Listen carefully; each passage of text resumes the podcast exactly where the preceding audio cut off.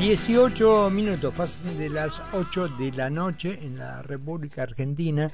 Y todos sabemos que el mal momento económico que está viviendo la gente, hoy se conocieron los niveles de pobreza y los niveles de indigencia, pero tal vez hay una de las de las clases más desfavorecidas que tenemos, que son precisamente los jubilados, aquellos que han trabajado, que han aportado durante años y bueno, prácticamente hoy están en un nivel de ingresos, fundamentalmente los eh, que perciben la, la, mínima, lo que se llama la mínima, este, que alcanza para muy poco comparado con cuál es el nivel de la canasta familiar. Eugenio Semino es defensor de la tercera edad, de esa que tanto atacan y pocos defienden, y está en línea con nosotros. Eugenio, ¿cómo estás? Gracias por atendernos. ¿Qué tal? Qué gusto por saludarlo. No, no, al contrario, el gusto nuestro. Eugenio, ¿dónde estamos con esto de la de deterioro permanente que hay en el ingreso de jubilados, en esto de seguir sumando a la misma mesa más jubilados que no han aportado. ¿Cómo, cómo intuís que termina esto? ¿O que avanza o que se deteriora más? Está terminando muy mal, ¿no? Porque estamos asistiendo a una crueldad silenciosa eh, que no es percibida socialmente mm. o hay una negación a poder hacerlo.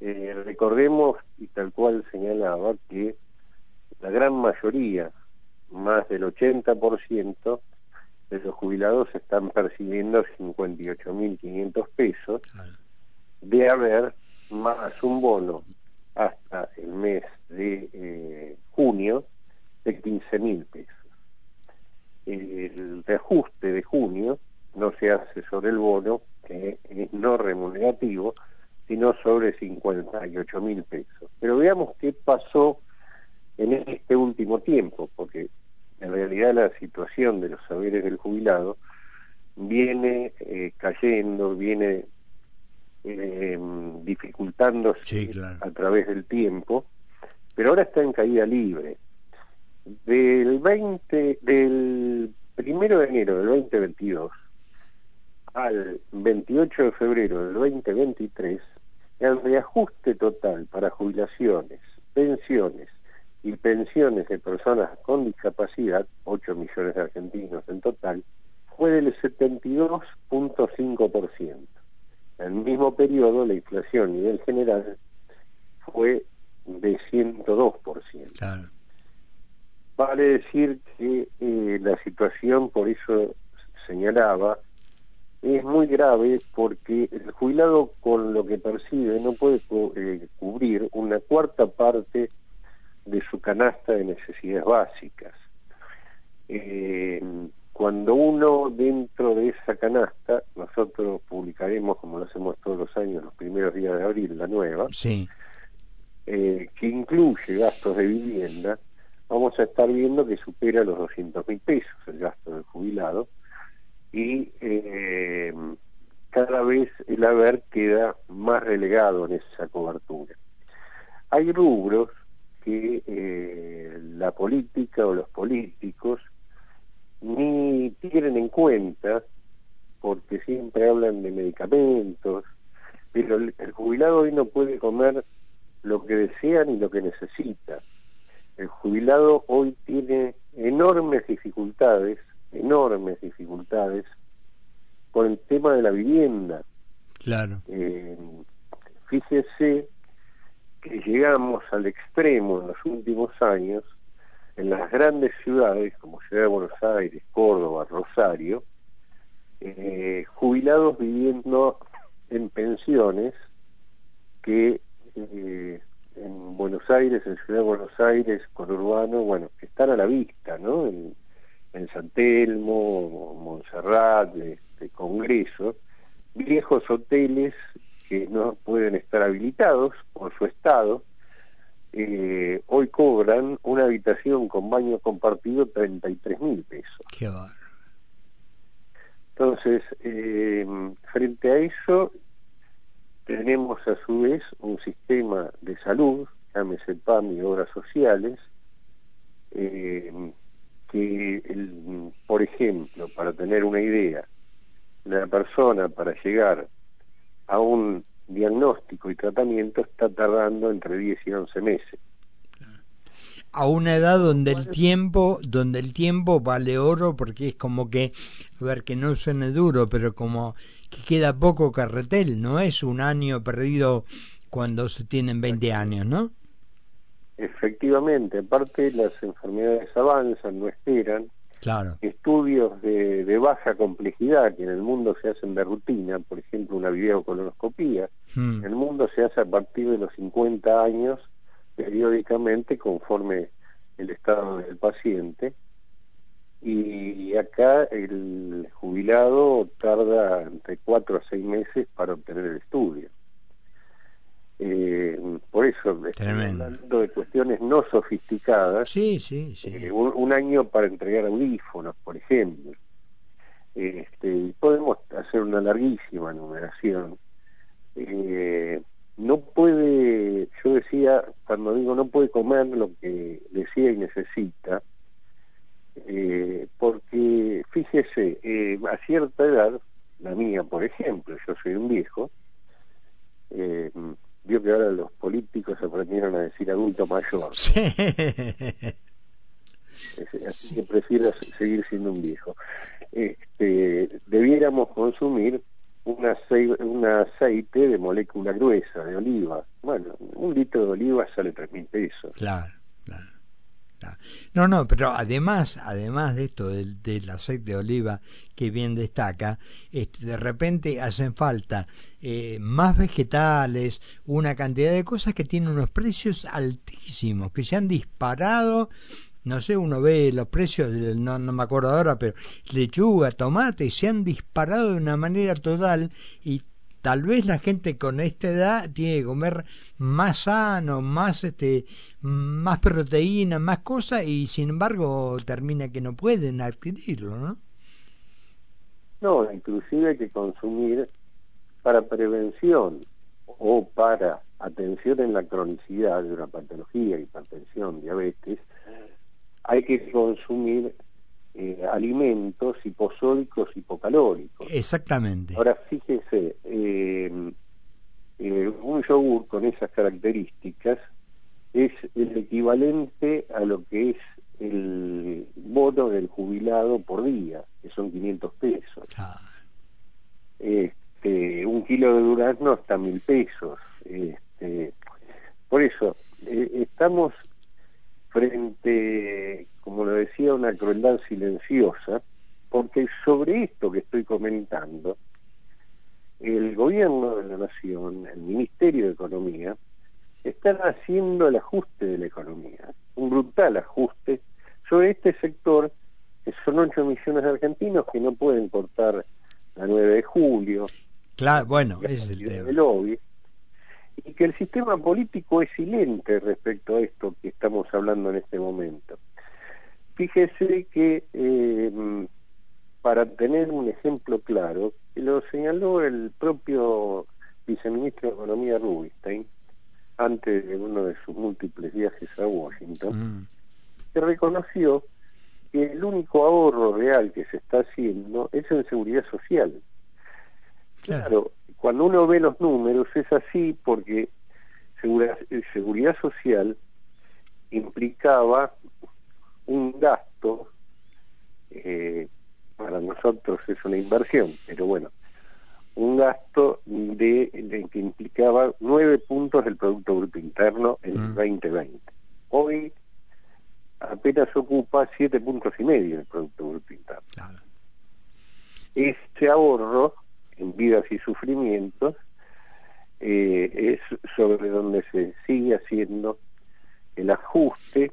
Una persona con discapacidad, hay un millón, cuyo, cuya pensión es el equivalente al 70% de la jubilación mínima, está cobrando 44, 45 mil pesos. Ahora, bueno, Semino, no olvidemos, no olvidemos que el presidente que tenemos dijo que como la vida hoy, la, digamos, la esperanza de vida es mayor, nos quedan, se estira el tema. A ver, lo, lo paso en limpio. La gente tarda más en morirse, por lo por ejemplo, por lo tanto, hay que hacer un, un gasto. Él habló de gasto para mantenerlos, ¿no? Sí, eso eh, realmente habla mucho de una mirada eh, caduca, vieja, antigua de la política respecto a los fenómenos sociales. Porque el, fíjese que han hecho otros países. Eh, si a usted, a una persona de 65 años, le pone plata en el bolsillo y salud en el cuerpo, esa persona que tiene una sobrevida de 20, 25 años más con calidad, la convierte o la mantiene como un fenomenal consumidor. Claro. Desde la jubilación.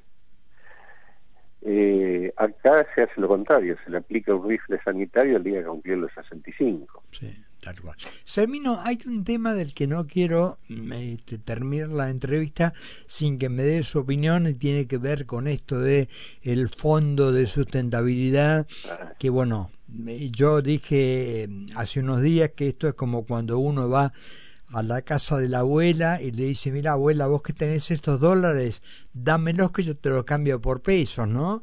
Y me llevo los dólares que valen. Es algo así, ¿no? Es tal cual, es tal cual. Los argentinos sabemos bien que es la especificación, ¿no es cierto? Sí, claro. Y esto es lo que se pretende hacer eh, eh, los amigos del poder, los financistas que tuvieron conocimiento un día antes de la publicación del decreto para comprar esos bonos. Bonos que, tal cual el ejemplo que da usted, cada plancheta de 100 dólares la van a comprar en 25 dólares, porque es el actual precio de mercado. Esos 25 dólares a su vez los van a pagar en pesos. Ahora, hay, una, hay un pedido de una cautelar para que esto vuelva atrás. Inclusive el ministro de Economía dijo que había encargado a la, eh, universidad, la Facultad de Economía, creo, de, Ciencias Económicas, un estudio para ver si realmente había un perjuicio o no para el fondo. ¿Cómo está eso? ¿Cómo lo ve? No, es insólito porque eh, cualquier funcionario, ministro, miembro del Ejecutivo, antes de sacar un decreto, de, hmm. sacar una norma, hace la consulta, no después. Claro. Es decir, es ridículo. Eh, pero bueno, no nos sorprende nada, es un gran embustero el ministro de Economía. Eh, obviamente que es miembro del mismo Ejecutivo, ¿no? Cuando uno personaliza al ministro de Economía es porque por ejemplo, en la campaña del 2015, que iba como candidato a presidente, decía que con el Fondo de Garantía y Sustentabilidad iba a pagar el 82% móvil. En la campaña del 2019 cambió un poco esa postura y decía que con el Fondo de Garantía iba a darle un aumento a todos los jubilados y pensionados. Y la realidad es esta, ¿no? Está haciendo, liquidando el sistema y liquidando a los jubilados.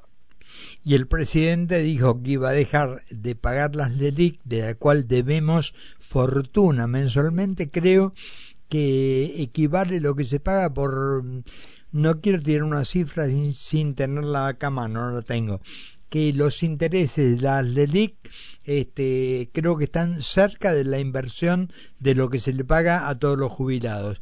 Pero mm, había dicho, no voy a pagar más LELIC y ese 20% va a ir a los jubilados el aumento el 20% el día 11 de diciembre cuando subo. Eh, parece que no funcionó de esa forma, ¿no? Al contrario, no solo que no hizo eso, el 20% no, no apareció nunca, sino que suspendió la ley de movilidad, que ha dado muy malos resultados en el 18 y el 19, eh, perdón, en el, sí, bien digo, 18 y 19, eh, suspendió la ley, no se sancionó una nueva ley y durante todo el 2020 dio reajustes hacia la baja y discrecional, conforme le ocurrió al Ejecutivo, achatando aún más la pirámide.